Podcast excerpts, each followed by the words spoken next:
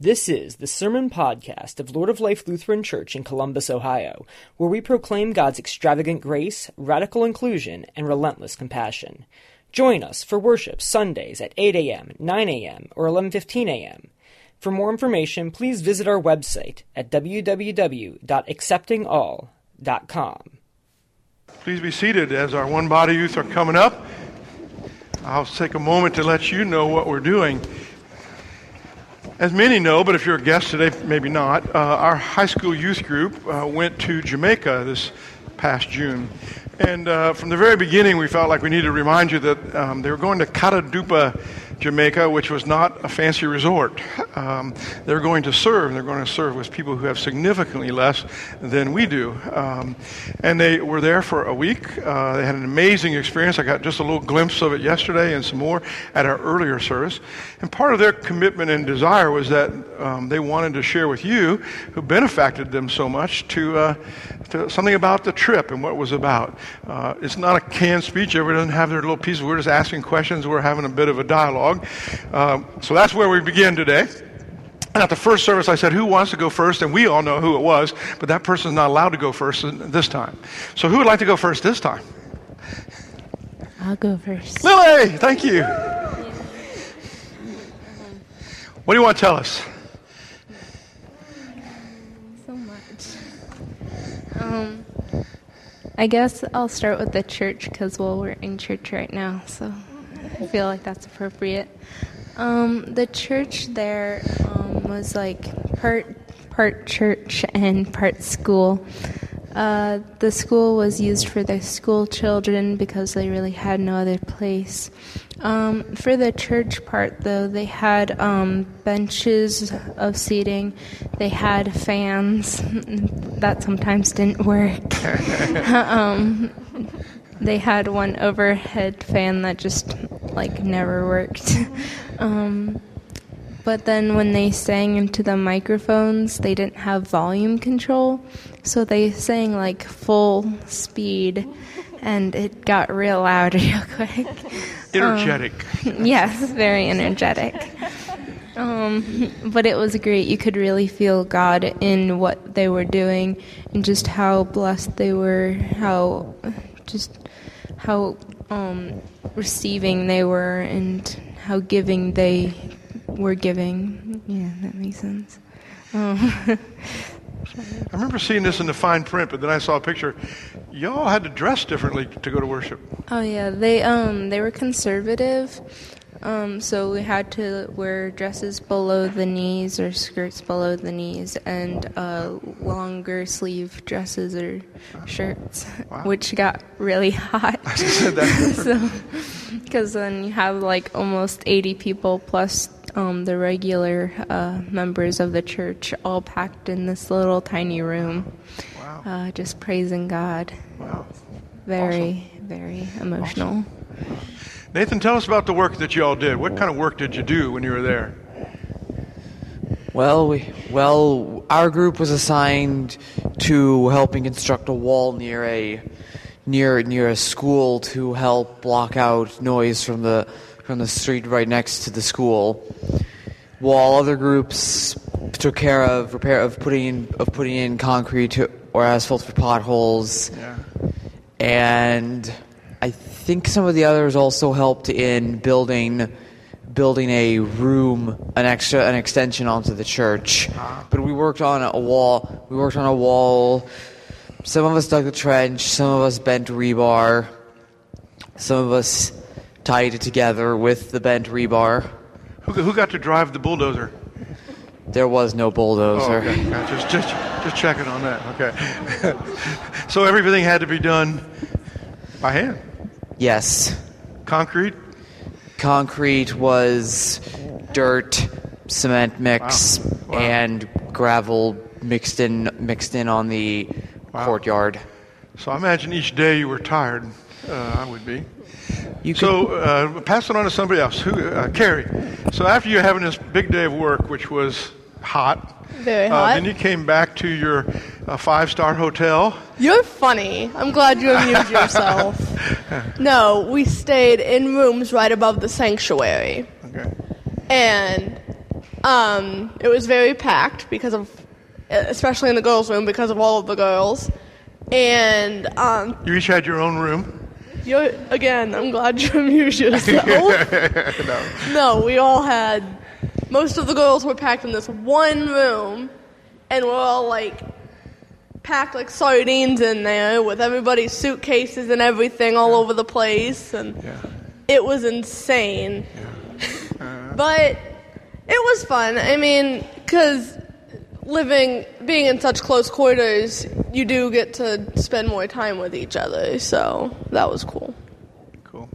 Christina, tell us something about uh, the kids that you encountered there. Uh, my experience in Haiti, they hadn't seen a whole lot of old white men with a big belly like mine and no hair. Uh, I suspect blonde hair stuck out a little bit there. Yeah, I definitely got a couple looks like, what's up with their hair? They look really weird. Especially like the little elementary kids where the school we were working at. They like, um, I think they even um, talked to Jay, like, what's on your teeth? She had braces. They were so confused what braces were and why they were on her teeth. Like, they were asking her, can't you just take it off? And she just, they were so confused. Um, they were really funny. And the thing when they're school and stuff, they're never quiet, these elementary school kids there, I don't think there was a, any quiet moment. And the teachers were always constantly telling them, like, hey, pay attention, because they're always, like, peeking out the window and, like, walking out of the classroom, like, just to say hi, and just hanging out in the bathrooms and stuff like that. It was really strange, but they were everywhere. But they were really friendly, and we were also playing cards one time, and like Katie mentioned and stuff before, is uh, they were trying to figure out what we were playing. We were playing, um, I think it was Skip-Bo, and they just could not figure it out. And they were so confused trying to figure out how we were playing this game and like what a card game was. It was so funny. I won't lie, I was a little worried every time I saw a picture of you all teaching kids how to play cards. I got a little worried. But it's all right. I, didn't see any money on the table. You weren't doing anything like that. So it was great. And um, that was like in your free time. Was there a lot of free time? No, not really. It was more so um, after we were done with like our meal and the service. Then we had a bunch of free time, and the night before. Other than that, no, we didn't have a lot of free time. We usually spend it like walking back to camp, or like once we uh, take like our shower, then we go back. It was just a lot of walking and working, and so not a lot of rest period. Wow, wow. Katie, tell me about. I know you weren't alone. There was another, at least two other groups, right? Uh, did, did were you all in the same place? Did you work together? Did you sleep together? How'd that work? Uh, well, e- there's one group from North Carolina, and then the other group is from Michigan. Um, there's, I think there's like 40 people in the North Carolina group and like 20-ish in the Michigan group. Uh, but we each had our different work sites, so we didn't get to work with them really, but we got to meet up and interact with them at the church and in the rooms. And they were pretty nice. Yeah, awesome. Liam, oh, I know you're back there. I'm not going to embarrass you this service I like I did to last. slip I'm sorry. down and hide behind you. Tell- All right, mittens, here we go. I, I, I know that you've been a lot of rebar, and it was it was a lot of work. Uh, that that part I really saw.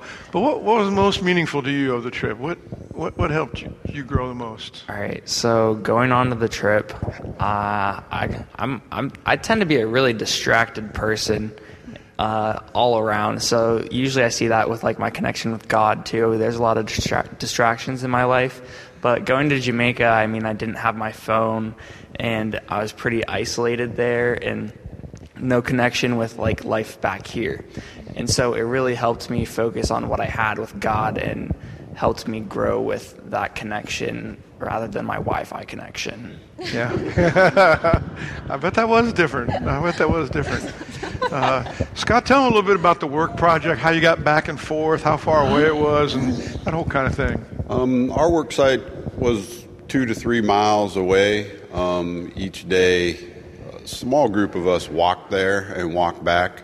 Um, they only had one minivan to kind of run us around, so some people got the luxury of riding in that, and then the rest of us just walked. To 14 from of you, right? So a minivan. Yeah, there's yeah. 14 of us. So um, that was it. Um, again, like Nathan said, the work, I mean, all by hand, um, big forks, uh, shovels, pickaxes, trying to get the stone and, and roots and everything out of the way of the foundation, and then manually moving all the, the stone and the sand from the street because the dump trucks just dump it right there along the street, and then you had to move it all into the site so that you could mix it up. Wow. So a lot of days of not a dry spot on you. And did people from the school or the community work with you? Yeah, they had um, a couple people from the community, and one of the big differences on this mission trip compared to the to a lot of the other ones I've been on, is that there were no leaders from the United States there. The people that ran Experience Mission were all locals. So it really gave it a whole different flavor of being truly part of the community, not visitors to the community, but part of the community. I mean, so yeah, the people that came to the church and that led us and cooked for us and that took us to the sites and led us at the site, all Jamaicans. So we were really, I felt at least, part of the community for a while, and that's an incredible feeling to be welcomed into their community like that. Harry, I know we, when you went, we knew you had some uh, trade skills and be helpful like that. But just hearing you talk about it, it's been more than that. It, it, tell, tell us some uh, for you as, as a chaperone and as, a, and as the oldest member of the group. Tell us what how you grew. Yeah, he, he brings that up every time. He's younger than me. Thank you, Harry.